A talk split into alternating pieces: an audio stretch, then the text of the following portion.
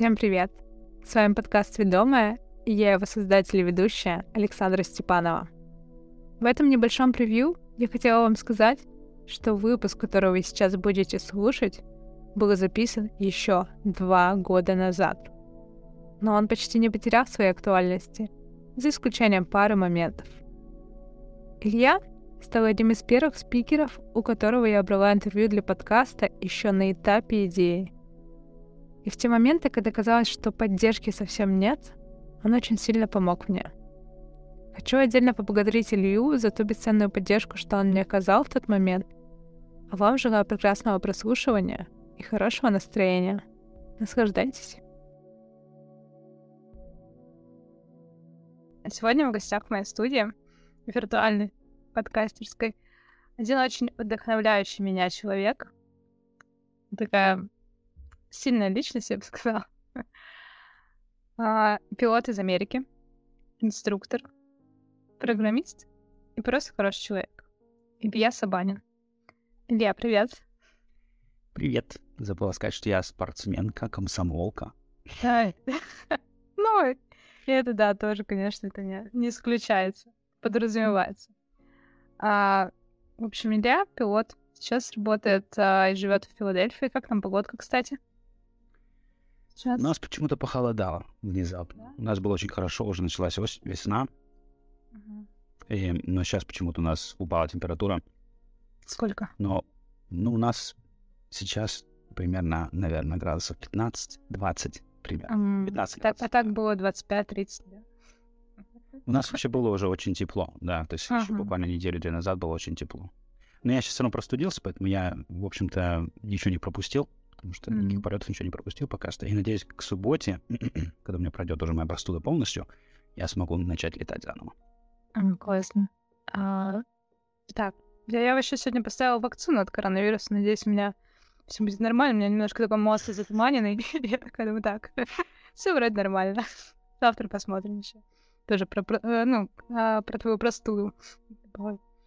А, хотела я начать с такого вопроса. Вообще расскажи о своем пути в авиацию, да, когда ты первый раз зарод... ну, зародилась у тебя такая мысль, а, что ты хочешь стать пилотом, и вообще как, как все начиналось? Э, я вообще не помню себя, чтобы я не хотел быть пилотом, если честно. Я хотел быть пилотом всю жизнь с детства. Mm-hmm. И мне кажется, это пошло. Я жил, я родился в Норильске. Из Норильска выехать нельзя было никак. То есть ни поездом, ни, ни автомобилем, только mm-hmm. на самолете. Мои родители всегда старались меня и мою сестру отправить летом, как мы называем на английском, на материк. Нас отправляли в Абакан к бабушке на лето. И это всегда был Ан-24, который летел через Туруханск, Норильск, Туруханск, э, Абакан. И то есть это было два полета каждый год в моей жизни, которые я ждал больше, чем я ждал отпуск.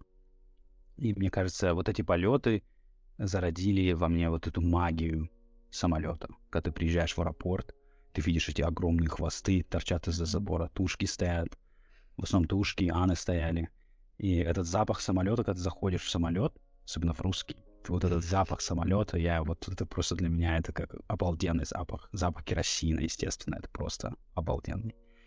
И потом я переехал в Красноярск и понял, что многие из моих друзей вообще ни разу не летали на самолете, потому что у них не было необходимости. В Красноярске везде дачи, все отдыхают mm-hmm. летом на дачах. А в Норильске, вот мы, поскольку мы летали, мне кажется, меня это приобщило. И это было настолько редко, что это было магически. Если бы это было часто, как мой сын летает со мной постоянно, ему по барабану на самолет, для mm-hmm. него нет этой магии. Но для меня это было редко, и я, знаешь, заглядываешь в кабину, заходишь, заглядываешь в кабину. А у Ан-24 кабина такая мужская, там куча всяких приборов. Да, классная такая черная кабина. А, мне кажется, из-за этого я начал любить самолеты. И в Норильске, понятное дело, не было никаких у нас ни музеев авиации, ничего не было, за чего можно было зацепиться человека, который за самолет. У нас даже дома книг не было никаких по авиации, ничего не было. В семье у меня никто в авиации не работал. Я не знал никого из авиации, ни пилотов, никого. Но у нас был огромный такой стеллаж с книгами, и было куча всяких разных книг, там, допустим, книга там «Освоение севера» или еще что-нибудь такого плана. И я знал конкретно, в какой книге, на какой странице есть фотография с самолета. Я знал, допустим, вот эта книжка, страница 78, там стоит Ил-76, допустим, припаркованный. И для меня это были мои, мои артефакты, мои великие. А ты пробовал поступить в России в летное? Или хотел ли? Нет, я не хотел, то есть я никогда серьезно это не рассматривал, потому что это были 90-е. А, mm-hmm. Мои родители, мои родственники очень быстро меня изначально отговорили, во-первых, потому что я до сих пор помню, когда я играл то, что я пилот, в Норильске я был маленьким мальчиком, я играл, что я пилот, я садился перед окнами в квартире, и окна были до кабина. На подоконнике раскладывал всякое оборудование, и бабушка была мой пассажир, она сидела на стуле за мной, я до сих пор помню, что она мне говорила, типа, что насколько это сложно, насколько там нужно знать физику, математику, надо быстро считать. И это было всегда преподнесено ко мне, типа, ну куда ты лезешь со своим сыном? Я думал, типа... Поэтому я очень быстро, в принципе, понял, что, ну да, это не для меня. То есть это сильно сложно, это сильно тяжело, там нужно здоровье и так далее. Я очень быстро это как бы полностью убрал из своей категории вещи, которые мне доступны. Как бы. Угу. И поэтому ты решил пойти учиться на программиста, да? Нет, я ничего не решал. Это само получилось так. Mm-hmm. Просто в школе уже в Красноярске там приехали, я просто начал. Я очень много играл в компьютер, мне нравился компьютер. Мой брат занимался программированием, он мой старший брат, поэтому я всегда хотел делать то, что мой старший брат делает, естественно. Mm-hmm. Младший брат всегда повторяет. Поэтому я начал как-то приобщаться к программированию, смотреть, знаешь, сделал веб-сайт свой на PHP первый там, по-моему, в классе в девятом. И это было, типа, круто. И просто постепенно так получилось, что я нашел вот эту волну, то есть был самый вот современный новый язык программирования, новая технология Ruby on Rails. Я стал буквально, я и мой брат были одним из первых программистов Ruby on Rails в России. И в тот момент это был просто самый востребованный, самая востребованная технология в мире, наверное. Я просто не знаю, что это такое, я очень далека от программирования. Да, это не важно. Это просто, знаешь, повезло так, что вот, знаешь, как серфинг, знаешь, то есть ты поймал волну. И вот мы в тот момент uh-huh. были в правильное время, в правильном месте — что мы очень быстро начали делать фриланс, делать, я, mm-hmm. мы работали на Австралию, мы работали на США, хотя, знаешь, я был на первом курсе института, меня запихнул батя в институт. Какие года? Это 2005, uh-huh. да, 2005 год примерно. Понятно. А как, как ты пришел в авиацию? Вот уже в институте, да, в Красноярске, как понимаю? Да, я уже бросил институт к тому времени. Институт у меня был радиоэлектроника, полная фигня, мне абсолютно не нравилось, поэтому я это все очень быстро бросил а, и просто сконцентрировался на 100% на программировании, на своей карьере, потому что я понимал, что, окей, вот это то, что мне хочется, это то, что мне нравится, это то, что у меня получается. Фиг с этой радиоэлектроникой, знаешь, и я просто сконцентрировался на этом.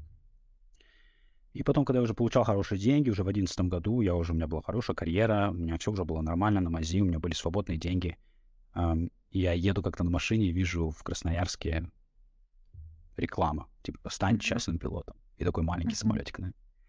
И меня осенило, что как бы до этого я вообще не знал, что такое частный пилот. Я вообще не, не знал, что такой концепт вообще существует. Я не знал, что это вообще доступно. Знаешь, я даже как-то не думал об этом. Мне просто... Я в тот момент был авиационный эм, энтузиаст. Мне все нравилось. Mm-hmm. Вот и там, знаешь, я какое-то время даже модели клеил и так далее. В общем, я позвонил, и оказалось, что да, есть аэродром возле Красноярска, Кузнецова, у них есть самолеты, и можно буквально вот на этой неделе приехать и сделать первый полет. И что я и сделал. И был февраль, был ужасный холод. И приехал и сделал первый полет. И все. После этого моя жизнь изменилась. Прикольно. То есть, получается, ты даже не мониторил, не исследовал эту тему, да, вообще никак? Потому что, ну, были какие-то установки, да, то есть, ну, тебе как бы сказали, и ты даже, ну, зачем, да? Да, я полностью, полностью забыл об этом, так сказать, полностью убрал это в дальний ящик. И я, для меня это была вещь, которая, знаешь, как вот мир, который мог бы быть, если бы, может быть, я был другой, или время было другое, еще что-нибудь такое, знаешь, но я даже не рассматривал это вообще как, как вероятность абсолютно. Mm-hmm. Я, я помню, я был в институте на первом курсе, у меня был товарищ со мной на моем потоке, который собирался идти в ВВС, он собирался ехать в какое-то училище, и вот он готовился, то есть мы, мы вместе, по-моему, были на, на физкультурном, э, как называется, не знаю, когда физкультура. Мы, короче, я бегал, то есть я бегал просто так, э, потому что мне было, надо как-то отмотать это все время, а он реально занимался, потому что он готовился по ТВС. Вот в тот момент я задумался, типа, ну, его, может, это вариант, но очень быстро я отмел, потому что я не хочу ничего делать общего иметь с, с вооруженными силами, это вообще не моя тема, мне это не нравится. Да, но до этого момента, когда я видел эту рекламу, я вообще не рассматривал этот вариант. И, получается, ты получил свидетельство частного пилота, да, в Красноярске, первое свое? Да, я получил свидетельство пилота сверхлегкого воздушного судна Мгм. СВС. Такого свидетельства Мгм. больше нет. Они от него избавились. Это, по-моему, был э, любой самолет сухопутный однодвигательный весом до 500 килограмм, по-моему. Мгм. Ну, так, грубо говоря, как большой мотоцикл весом. Ага, да, поняла. Ну, у нас что-то тоже такое было, я уже не помню, у нас что-то было на СВС и на обычный, а потом, ну, короче, на- нас вообще там три года это все заняло, и в итоге мы получили просто обычный. Ну, также на аэропракте. Ты также на аэропракте, да, летал? Да, мы летали на аэропракте А-22Л, по-моему. Мы Мгм. летали на лыжах сначала зимой, Мгм. потом рас- э, р- э, снег растаял, мы летали на колесах э, с травы. Сколько по времени заняло? Где-то полгода, год? Не, это заняло очень быстро, очень быстро заняло время. Мгм. Единственное, нам пришлось сделать, то есть я в, в феврале начал летать и буквально летом получил. И это и получился пауза, получилась пауза, по-моему, два месяца, потому что они не летали. Потому что была распутица. У них же тра- травяная полоса, они не могут летать весной. Там еще жижа. Мы очень быстро отлетали, и...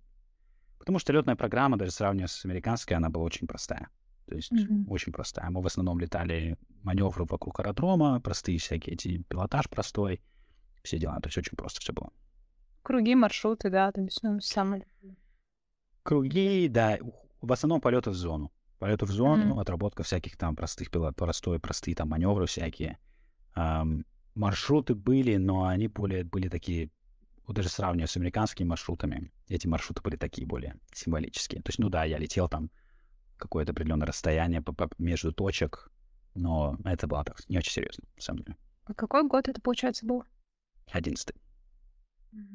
Ну, вот как раз, наверное, в семнадцатом началась перестройка такая уже по программе. В 17-18. Насколько я знаю, даже в одиннадцатом некоторые школы учили очень качественно. Допустим, я про Челави Мгм. очень много хорошего слышал, что они, по-моему, взяли прям Время, да. программу обучения американскую, просто прям чуть-чуть ее подстроили под русскую, и получилось, что они учили как в Америке. И то есть люди с Челави приезжали в Америку, открывали свой логбук, и у них прямо вот все занятия, как вот в Америке. И поэтому им здесь намного легче валидировать свои сертификаты, потому что у них все совпадает. Человек, к сожалению, нет сейчас.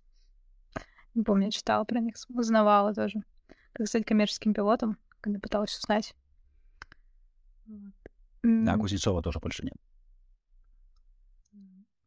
Следующий вопрос про твой переезд в Америку. В каком году это было? В одиннадцатом году. То есть я Там же, да? То есть ты получил пилоты, и тебе предложили, да, в Америку переехать по работе? предложили, мы долго над этим работали. У меня был очень долгий тернистый путь переезда в Америку. Ну, то есть Я хотел было переехать. сознательно прям, да? То есть ты спланировал. Мгм. Это было долго. Я не планировал прямо в одиннадцатом уехать, иначе, наверное, я бы не делал сертификат пилота.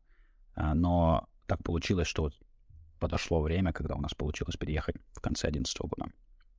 Э, Мы занимались этим буквально 3-4 года переезда. Я хотел переехать из России очень давно. То есть буквально, когда я стал тинейджером.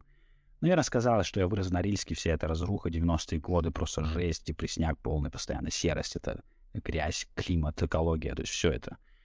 И я просто сказал, все, мне надо уехать. Мне было без разницы, куда. Я готов был переехать в Австралию, в Европу, в Америку. Мне вообще было без разницы, куда уехать. Да, ты время смотришь сериалы какие-нибудь американские, да, смотришь, как по них там все, и хочется чего-то такого же, да? Мне кажется, это интернет, знаешь. То есть, если бы вот я жил в Норильске или в Красноярске без интернета, мы бы как бы мы бы равнялись на то, что мы видим. То есть фильмы, понятно, фильмы, но они приукрашенные, да. Все говорят, что ну фильмы это же не по-настоящему, окей.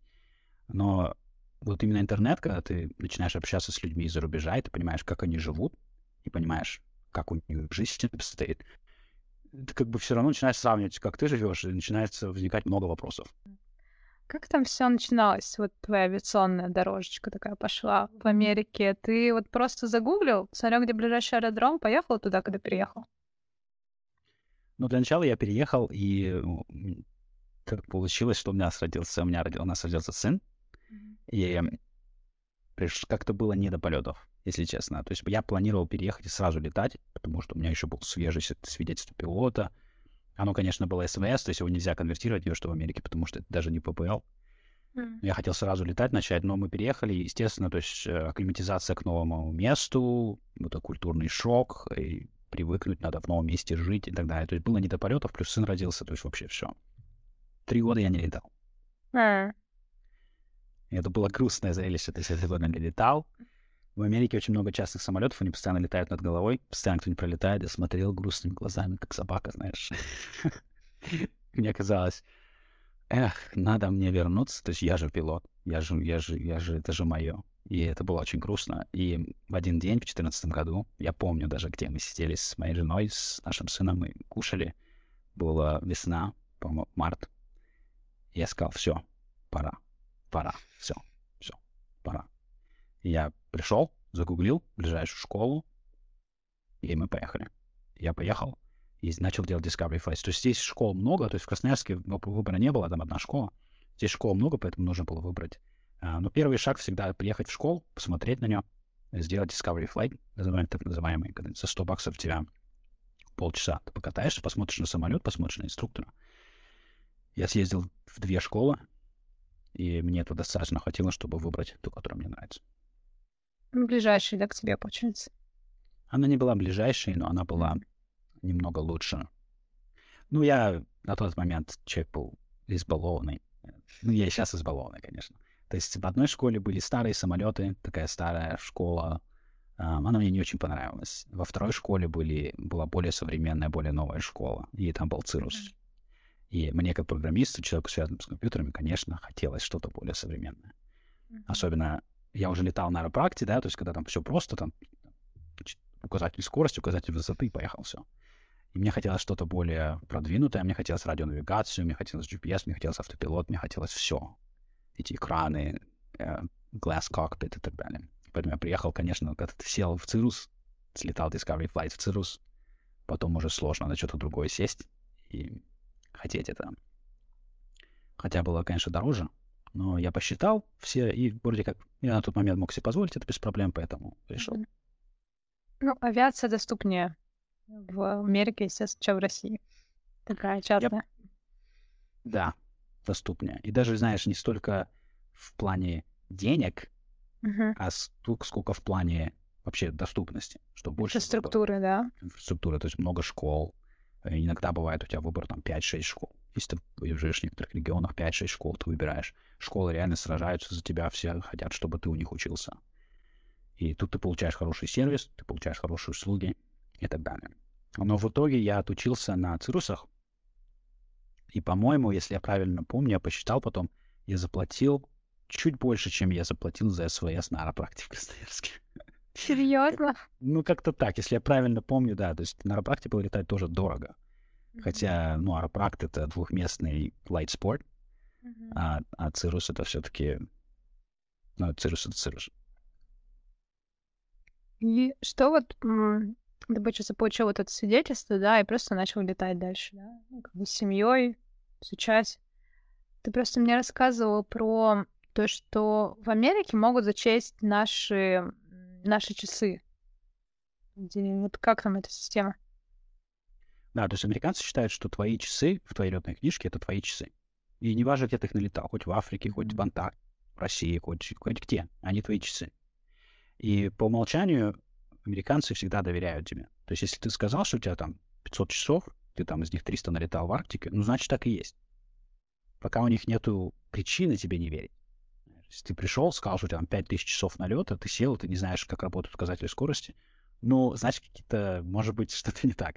Но по умолчанию все часы твои абсолютно. Поэтому, если люди приезжают в, из России, допустим, в Америку, и они хотят получить местный ППЛ с нуля, mm-hmm правил, там нужен определенный налет, там 45 часов или 40 часов, столько-то по маршрутам, столько-то ночи, столько-то по приборам, то есть все это расписано в законе. И они открывают твою летную книжку, если они видят, у тебя есть по маршрутам столько-то или нет, есть по приборам, есть и так далее. Если все совпадает, то как бы без проблем. Они попытаются это зачесть, но тут дальше зависит от твоих навыков. То есть часы привязаны к навыкам. То есть все твои часы не имеют никакого смысла, если у тебя нет навыков. Допустим, у тебя, допустим, есть три часа по приборам полета с инструктором. Mm-hmm за, по законодательству, если это был авторизованный российский инструктор, то американцев это устраивает. Потому что Россия страна ИКАО, значит, инструкторы России — это инструкторы ИКАО, значит, без проблем. Но если с тобой садится американский инструктор и говорит, окей, покажи мне, как ты летаешь по приборам, и ты не можешь вообще летать, ну, как бы эти три часа по приборам, они не имеют никакой роли, потому что тебе все равно придется научиться летать по приборам, пока ты не сможешь это делать. Ну, то есть есть все равно проверка навыков. То есть тебя зач- зачитывают и потом а, делают проверку навыков, соответственно, да, с инструктором. есть процесс зачитывания, его как такого даже нету. Потому что mm-hmm. С тобой сядет инструктор, вы вместе откроете логбук, он посмотрит, скажет, окей, я все, меня все это устраивает. Э, то есть нет никакого официального процесса зачета, часов или что-то mm-hmm. такого. Это все зависит конкретно от инструктора и, и от экзаменатора, который будет принимать экзамен. И все все равно всегда упирается в навыки. То есть вся эта бюрократия, все эти бумажки, логбуки — это хорошо, но если нет навыков, все это не имеет никакого смысла. Mm-hmm. А если есть навыки, то вопросов нет никаких. То есть у тебя твой налет, значит, твой налет, если у тебя есть навыки. А вот твой перерыв три года, как сказалось? Да, я, считаю, с нуля учился летать. Потому что, во-первых, российская школа обучения совсем другая. То, как нас учили летать, совсем по-другому. Реально нравился мой учитель. Я к нему, у меня к нему были очень теплые отношения. Был мой как мой инструктор, с большой буквы «И». Ну, потом приехал сюда и понял, что, окей, то, как мы летали, то, как меня учили летать, в некоторых местах были пробелы. Э, в знаниях были пробелы, в технике были пробелы. Поэтому я считаю, начал учать, лечиться летать с нуля. Конечно, я понимал, как самолет летит, у меня рука помнила, как управлять самолетом. Но я всю программу ППЛ прошел с нуля. Прикольно. И какое для тебя вообще на воздушное пространство США и России? Вот в сравнении. А сейчас для меня воздушное пространство США — это мой дом. Для меня в нем ничего необычного. Знаешь. Для меня это, ну, вот оно такое. Оно, конечно, намного сложнее, чем Красноярск. В Красноярске у нас воздушное пространство было элементарное. То есть ты взлетаешь, в небе, скорее всего, либо ты один, либо, может, еще один самолет с аэродрома летает вместе с тобой. Там, ты в один, ты в одной зоне, в другой зоне. И, то есть в плане трафика очень легко. Но у нас, э, там, где я живу, на северо-востоке страны, у нас очень много больших аэропортов, у нас много зон, связанных с аэропортами. То есть это у нас Вашингтон, Филадельфия и Нью-Йорк. И мы вот три, это такой большой, получается, хаб. Очень много, очень много трафика. Самая главная разница, да, это трафик. Очень. То есть прямо нужно постоянно ты взлетаешь. Это первое, что я понял, когда начал здесь летать, то, что здесь ты не можешь просто сидеть, ты должен смотреть постоянно влево, вправо, влево, вправо, влево, вправо. Даже здесь учат, допустим, в России так не учат. Когда ты делаешь разворот влево, допустим, здесь учат, посмотрел налево, что там никому. Потом начинаешь разворачиваться. Русские рулят, они никуда не смотрят, они просто рулят. Влево, 90 градусов, окей, рулим влево. Потому что нет этой привычки, нет трафика. И, а здесь, да, самолетов просто гора, уйма. Такое загруженное, да, пространство. Постоянно приходится следить. Ты еще рассказывал про Нью-Йорк, про то, что там есть специальная вот такая зона на Гудзоном, да, возле Манхэттена, что можно просто пролететь, не подавая планы, да, или как, или, или нужно подавать планы, но не отчитываясь перед диспетчером. Да, у нас вообще планы никогда не подают. У нас подаются mm-hmm. планы только для полетов по приборам.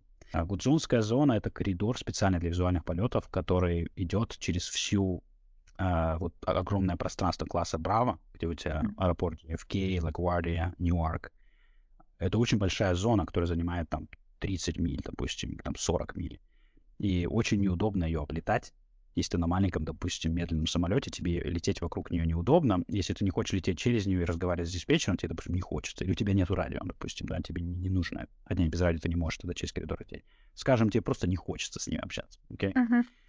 И они сделали коридор визуальный, что ты можешь ни с кем не общаясь лететь прямо через сердце Нью-Йорка, через, прямо через Манхэттен на, на высоте там тысячи футов, прямо над рекой.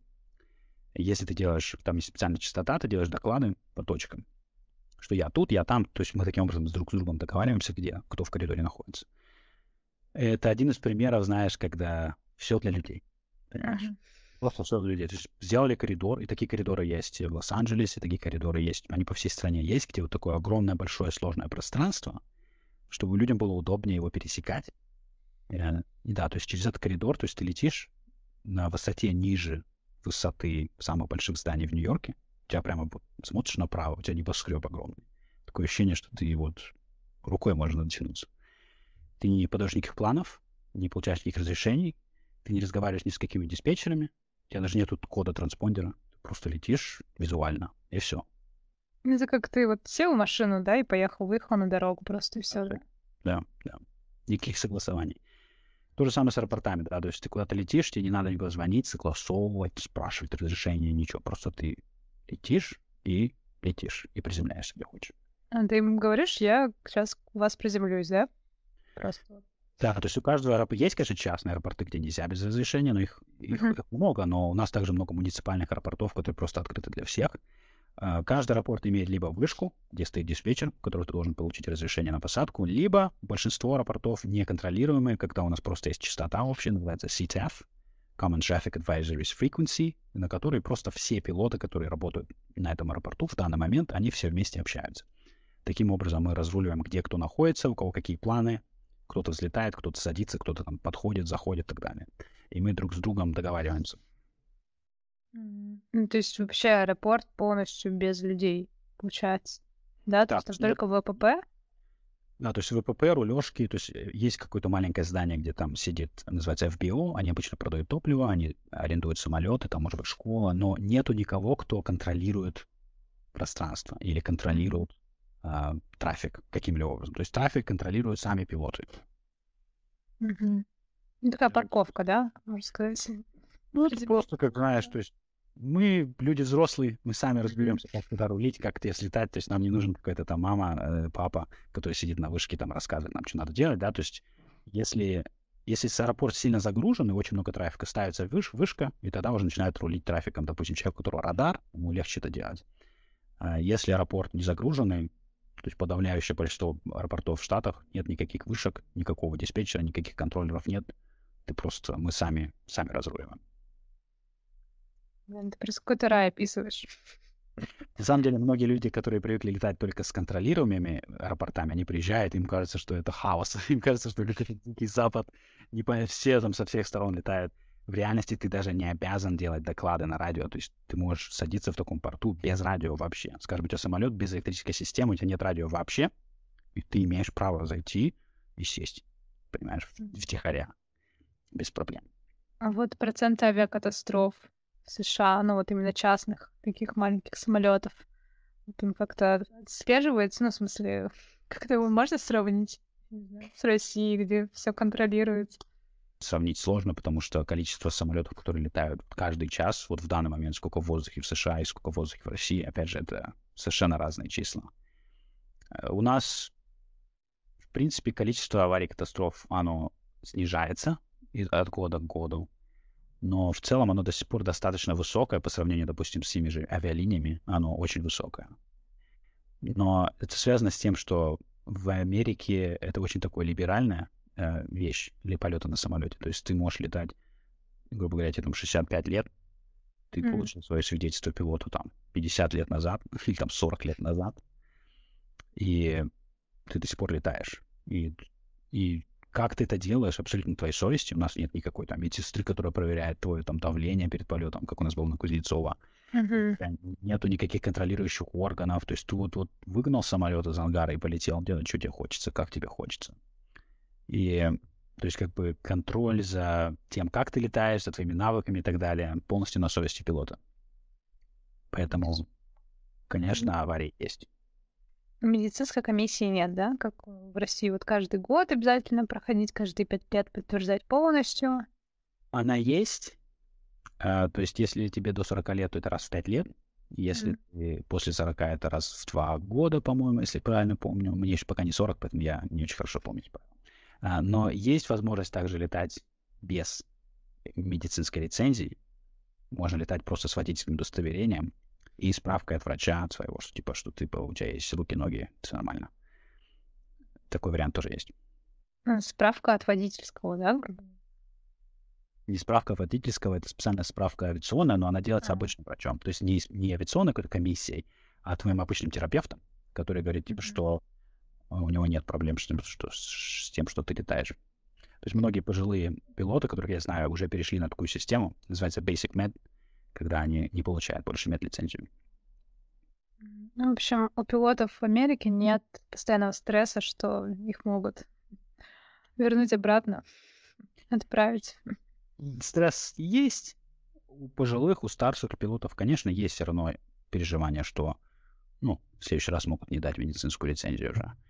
А, но он не такой, жесткий, как в России. То есть, конечно, влэк — это слово влэк, это слово, при котором у всех стоят волосы дыбом, потому что это каждый год, и это всегда такая невероятная жесть. Даже если ты летаешь, просто ты частный пилот, летаешь на аэропракте над лесом, на двухместном самолетике, знаешь, который весит 300 килограмм. Ну, я вот, ну хорошо, я упал. И кто, и что? Что случилось-то? Апокалипсис?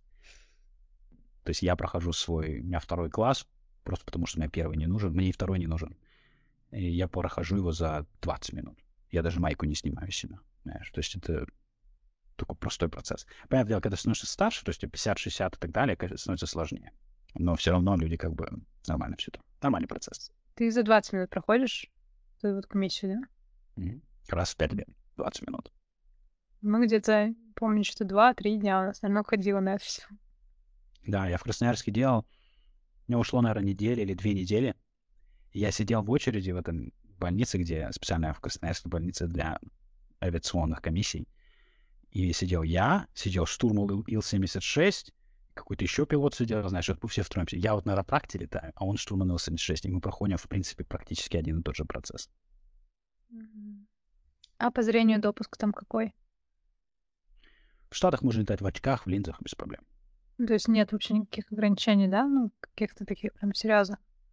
Нет. То есть, если у тебя зрение плохое, просто ты должен летать в очках. Обязан летать в очках. У тебя будет в в сертификате пилота, что ты должен летать в очках. Мгм. Ну, так же, как в водительском, да, собственно. Да, то есть э, без проблем. А это удобно? Ну, То есть линзы, наверное, удобнее. Я не знаю, считают, поэтому кому как, понимаешь, для меня, я не вижу в этом большой проблемы. Я как пилот, понимаешь, я могу ли... Мне не нужны очки, но когда мне понадобятся, когда, может, стану постарше, я понимаю, что для меня никаких проблем. Я и так каждый день, кстати, Мгм. в очках солнечных. Поэтому если бы они у меня были корректирующие линзы, у них мне бы не изменило мою жизнь совершенно никак. Абсолютно. Да, мне просто, я прям проходила там по грани 0,5. Вот там грань, что должно быть либо 100%, либо вот а, 0,5 отклонения допускалось. И у меня что-то было то 0,5, то 0,6. На меня такие, ну ладно, поставим себе 0,5. И я просто помню этот стресс. Я помню, как я постоянно делала зарядку для глаз. Как я, не знаю, ходила там несколько дней не смотрела, то есть мне такие, не смотри там за три дня до ВЭК, вообще убери все телефоны, убери все ноутбуки, компьютеры, посмотри постоянно вдаль куда-то, то есть мне прям а, врачи, вот они давали мне такие советы, ну, потому что у меня вот была отметка, что 0,5, и мне нужно было, то есть не раз в пять лет проверять глаза, ну, зрение мое, а каждый год. Получается, что они обязаны проверять, и я такая думаю, боже мой, что делать? А сейчас она еще упала с работы. И я пока вообще уже тоже забросила, значит, года два не летаю. Может быть, через на третий год я тоже скажу, что пора. Как и ты. Вот. Но такая жесть абсолютно не оправдана для частных пилотов или для, даже для коммерческих пилотов, для линейных пилотов. Они спокойно могут в очках летать. А, поэтому, да, к сожалению, такая... Вот это, к, к слову, о доступности авиации, да. Это большая роль. Да, соглашусь вообще. И, ну, сейчас, конечно, со зрением проще гораздо, потому что, ну, можно взять, сделать лазерную коррекцию. Ну, Сделать операцию, все, у тебя стопроцентное зрение, там, что-то месяц нужно подождать, и потом идти на ВУЭК. Но это, Спокойно. же- это не всегда работает, насколько я знаю. Лазерная коррекция, она все равно имеет погрешности, что они всегда не гарантируют, да, что у тебя получится. Поэтому это тоже риск. Ты можешь сделать лазерную коррекцию, она не сработает, и потом непонятно что. Ну, я много об этом не знаю, к сожалению. Я не офтальмолог, поэтому... К счастью, да.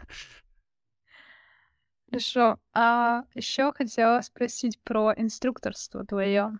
Собственно, ты, ну, как мы с тобой познакомились, ты искал людей, к- на которых ты будешь учиться быть инструктором, так скажем, учиться объяснять правила, и набирал людей в своем инстаграме, и я ответила, написала, блин, боже мой, это было вообще в тот момент для меня какой-то такой, даже не знаю, как это сказать, когда ты мне позвонил по фейстайму, и, и такая, у меня звонок из Америки. Просто у меня, у меня, не знаю, у меня такая эйфория была, и ты, и ты так со мной спокойно разговариваешь, просто, знаешь, тоже такое было, как какая-то звезда, которая недоступна, да, и тут такой, типа, обычный простой парень с Норильска, с Красноярска, я могу общаться, думаю, блин, прикольно, он живет, да, я обычный, обычный, обычный, обычный чувак с Красноярска. Да, это, ну, это было очень классно, и вот мы с тобой разговаривали, да, на этот счет, ты как раз обучалась тогда на инструктора, сейчас, я понимаю, это уже работаешь в полную силу. И каково тебе работать инструктором? Поначалу было жесть, честно скажу. Да, почему? Потому что мне уже как бы за 30, и редко в моем, у меня уже в жизни все как бы поставлено на рельс. Карьера, дом, у меня все, все на мази, знаешь. И редко бывает так, что меня вот, грубо тебя выбросили вот в середину океана, говорят, плыви. И вот это было так. Когда вчера я не был инструктор, сегодня я инструктор, я договорился, есть владелец школы здесь, которая маленькая школа, он мне сказал, конечно, приходи, будешь у меня работать. Part-time, то есть я работаю с понедельника по четверг э, программист, и по выходным я инструктор. Это чисто для себя, для удовольствия. Хотя удовольствия mm-hmm. в году никого не было. Это в прошлом году началось. И я пришел в школу, меня забронировали, вот будет пилот придет с тобой, э, студент заниматься, и вот в среду там или там в пятницу, в субботу, когда приходи, и вот он приходит, и я понимаю, что я теперь инструктор. Знаешь, мне нужно инструктор. И то есть нет никого, кто меня будет за руку держать или показывать, как ты знаешь, менторить, как это все происходит, что вообще надо делать. Знаешь, есть только книжки. И это поначалу было вообще стрессово, потому что, ну, во-первых, мне самому некомфортно, что какой я инструктор. Я обычный, я такой же, как пилот, просто я летал на, на самолете, и вот получил сертификат инструктора, типа, я инструктор. Сколько бы я ни практиковался, инструкторить в Инстаграме, там, онлайн, я пытался заниматься с людьми, это все равно не заменит реальных людей, то есть которые, mm-hmm. Которые пришли в школу, они платят эти деньги. Вот он зашел с улицы, да, он пришел в школу, он ожидает профессионального инструктора, за которого он будет платить писую ставку. Да, и тут я. Знаешь, я всегда получил сертификат.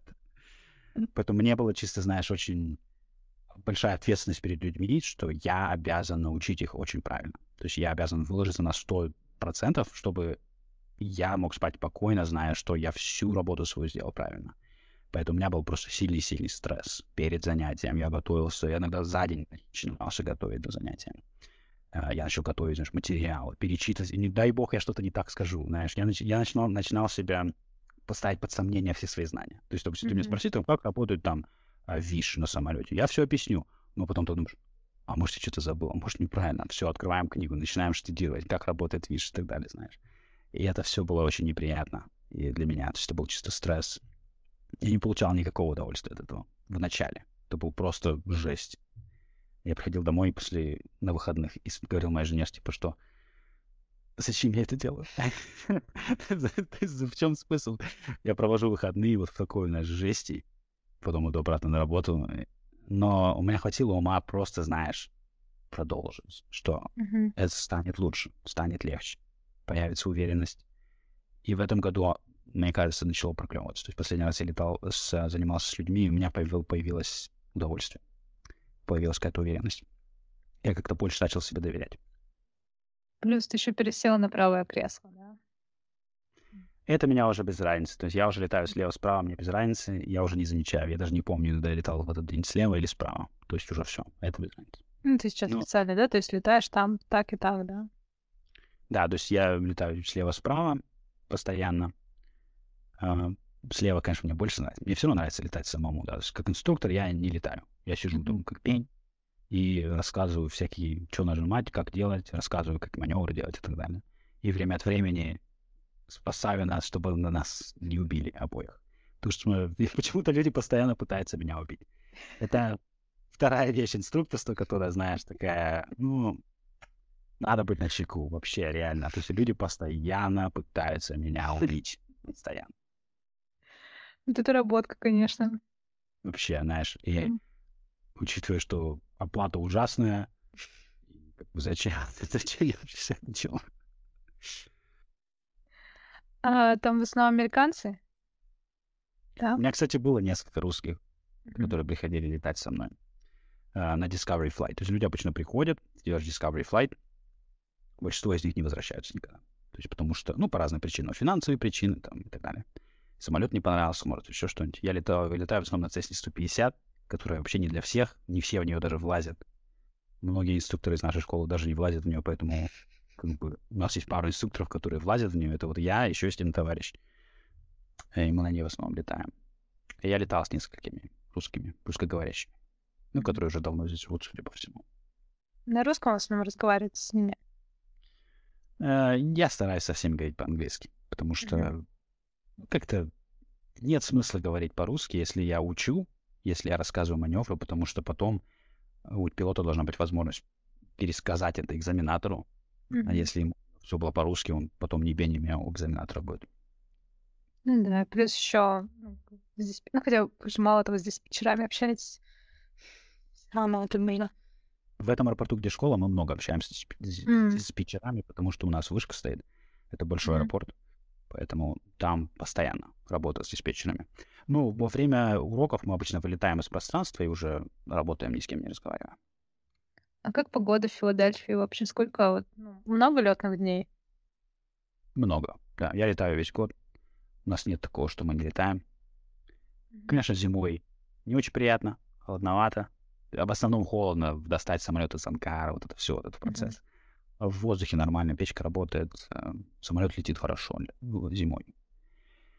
Поэтому, конечно, не такая хорошая погода, как где-нибудь на юге, во Флориде, допустим, каждый день VFR.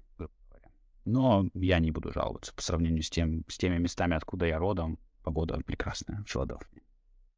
Когда я искала, как выучиться на коммерческого пилота, и вот мне как раз э, из Флориды попалась а, какая-то, ну, реклама, да, что там обучают, и меня очень впечатлило. Написано 360 летных дней в году. И я такая, что? Такое бывает? Серьезно? Это, это неправда, правда. Не? Они так постоянно говорят, но в реальности во Флориде бывает никогда не летно. То есть вот ветер. Mm-hmm. Если ветер 30 узлов, но ты не полетишь со студентом отрабатывать маневры какие-нибудь. И плюс у них бывают ураганы. То есть, когда начинается сезон, сезон ураганов, у них бывает там всю неделю погоды нет, потому что ураган. Ну, то есть они просто рекламируют себя, так позиционируют, да? Ну да, это люди просто любят говорить, типа, что у них там каждый день летная погода. Но это не, ну, не совсем правда. Но это близко к правде, наверное. Ну да. Скажи, полеты для тебя это больше хобби, стиль жизни, удобство, комфорт? Или это просто любовь? Я бы сказал, что это образ жизни. Угу. Могу сказать, что это хобби, знаешь. То есть играть в гольф — это хобби. Знаешь, когда ты играешь или не играешь, неважно. Полет — это такая вещь, либо ты... То есть я настолько там... Почему я решил стать инструктором? У меня никогда не было цели стать инструктором. Я просто люблю летать. Я летаю каждую неделю. 2014 года летаю каждую неделю. Можешь представить. И то есть я перечитал уже всю литературу, которая была. Я постоянно покупаю новые книжки, потому что у меня просто нет нечего уже читать, я все уже перечитал. И я понял в один момент, что, типа, окей, у меня столько знаний, у меня столько... Я уже настолько хорошо летаю, что как бы надо уже ну, глупо не использовать это в каком-то каком-то русле, надо выбрать какое-то русло. Я решил для себя, что можно попробовать поинструкторить, попробовать передать эти знания дальше кому-то, попробовать, попробовать знаешь, э, улучшить безопасность полетов в стране. То есть потому что от инструкторов в итоге зависит вся безопасность полетов. Mm-hmm. Поэтому для меня это образ жизни. Я не могу не летать абсолютно. Я не могу представить ни один вариант в жизни, чтобы я не летал. И, конечно, это всего понемножку, да. Естественно, это удовольствие. Иногда я просто, знаешь, вечерком на закате просто полетаю сам, потому что это просто кайф. Поделал какие-нибудь маневры, что-нибудь веселое сделал. Конечно, это транспорт. То есть недавно мы слетали на, на отпуск всей семьей на самолете. Mm-hmm. Это было очень здорово. Особенно в ковидное время, без всяких этих авиалайнеров и так далее, чисто на частном самолете. То есть это все понемножку, но, конечно, это образ жизни. Да, как раз хотелось следующий вопрос задать себе. А, увидела твой пост, прочитала в Инстаграме, где фото десятилетней давности, как ты летишь на аэропракте, и сравнение фото сейчас, твой полет на Багамы. И там ты написал, Сложно поверить, но 10 лет назад я летал на аэропракте под Красноярском и даже не мечтал, что когда-нибудь прилечу своим ходом на Cirrus-20 на Багамские острова. Жизнь удивительна и непредсказуема. Меня очень впечатлил этот пост. Такие крутые изменения произошли за эти 10 лет твоей жизни. И как думаешь, ну вот почему так произошло вообще? Благодаря чему? Вот э, благодаря твоей там идее, вот этой вот о полетах, красоте. Просто стремление. Просто каждый день делаешь шаг в правильном направлении. Каждый день, э, в масштабе каждого дня этот шаг выглядит маленьким. Кажется, что, ну, слушай, с такими шагами ты никуда не дойдешь. Но они складываются 7 дней, 14 дней, 30 дней, 50 дней, 90 дней, 180 дней. И в итоге получается, да, потом ты оказываешься в таком месте, как я когда-то оглядываешься и понимаешь, вау, как это произошло, как это случилось. То есть для меня сейчас в данный момент поет полет на Багама на самолете, это, конечно, классно, но это не, не то, что, знаешь, из разряда невероятных вещей, как полет в космос. Это на, с моей позиции это уже как бы имеет смысл, и это я могу это сделать. Но с позиции меня там 15 лет назад это как полет в космос. Потому что я жил в России, в Красноярске. Я вообще не был пилотом. И ничего общего не имел с авиацией. И для меня сказать, что да, через 15 лет ты полетишь на Багама на своем частном самолете. И я бы никогда в это не поверил. Абсолютно. Но постепенно, пока ты делаешь эти шаги, потом вот получаются такие вещи, если ты движешься в правильном направлении. Своем, так скажем, да. Нужно просто определиться с направлением. И иногда менять направление, да, то есть иногда имеет смысл поменять направление, когда ты понимаешь, что, окей, это неправильное направление.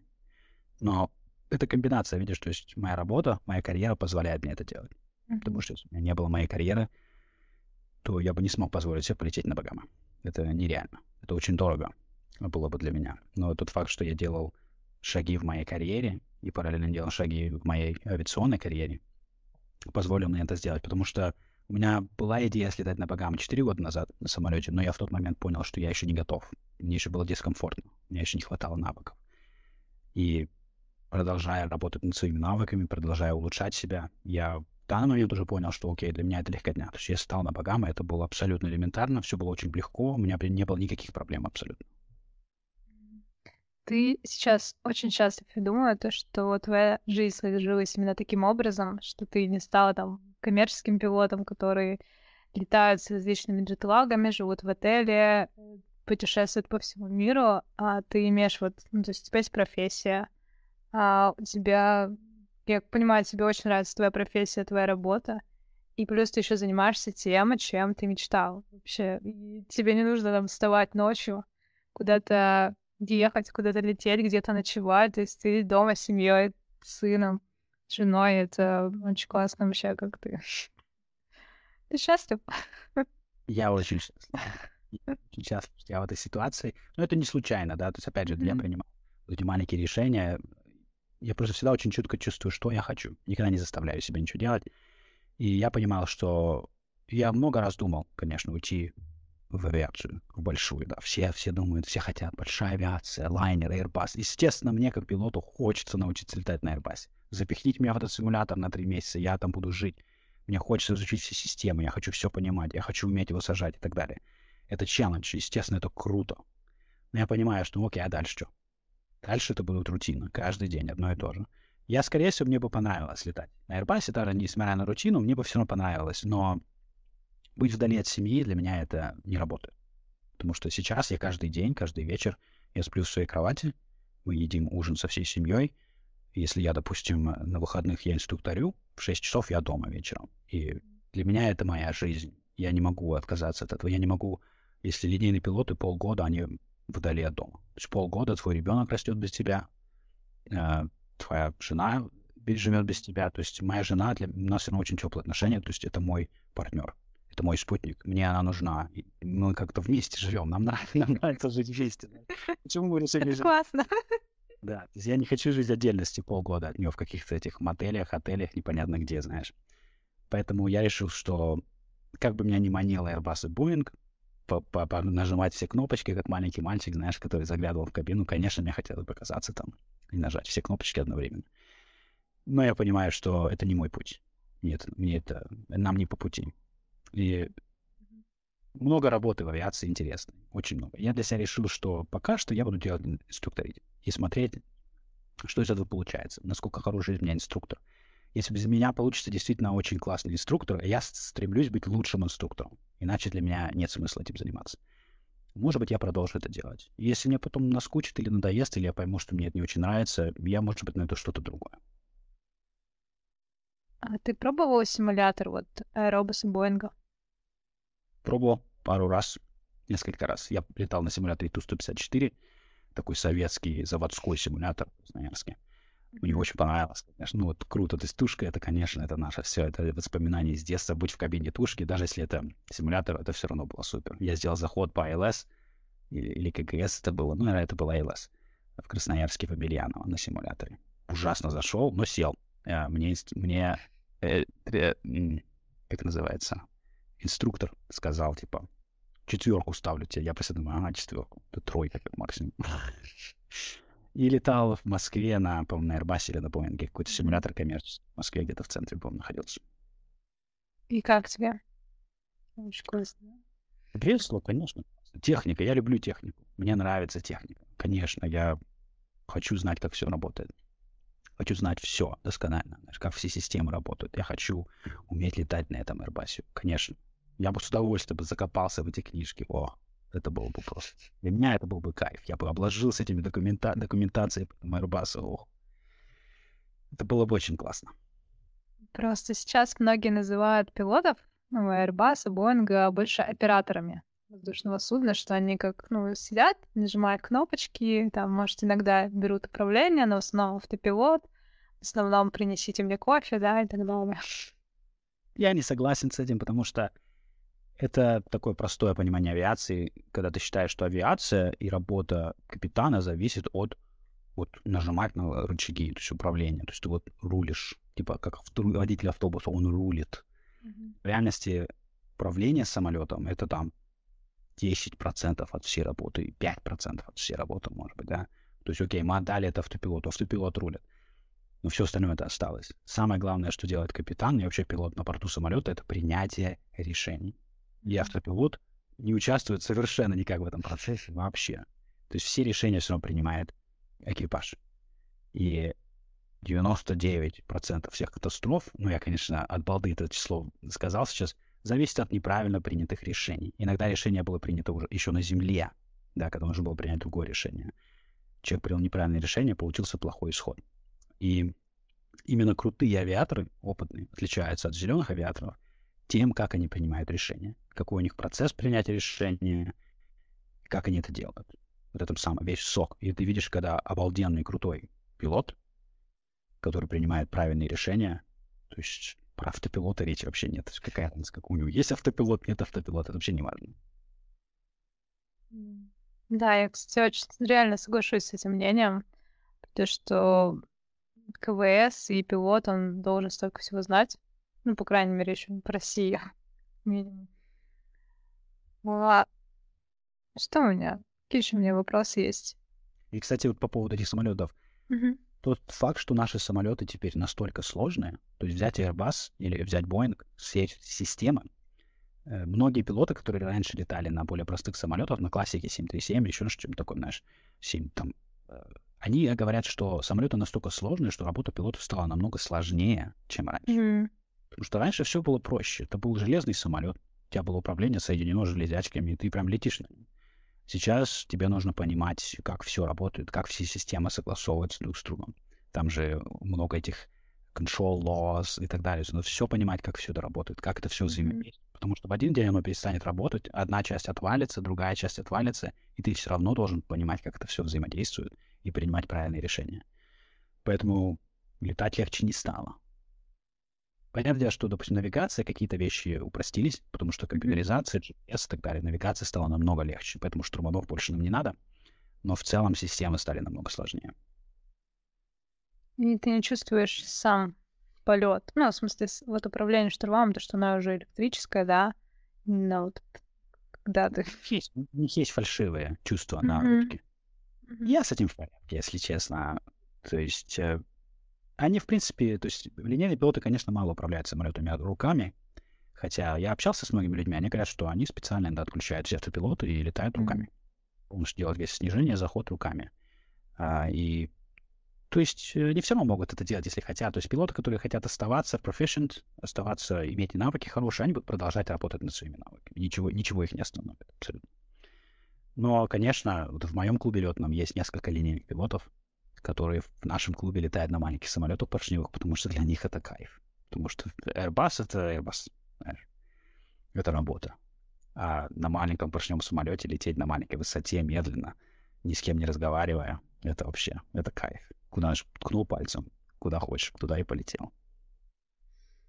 Я просто заслушиваюсь в твои слова и забываю, только думаю, так, я хотела задать вопрос.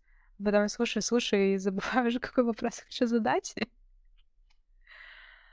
В общем, э, у тебя есть свой подкаст «Класс Гольф», который ты ведешь вместе с, э, ну, или соведущий твой ведет вместе с тобой, э, с хорватским пилотом, да, и вы там как раз рассказываете. То есть, ребята, если вы хотите послушать подробнее о полетах, о том, как это все происходит у Ильи, у его соведущего, а, можете, да, там послушать.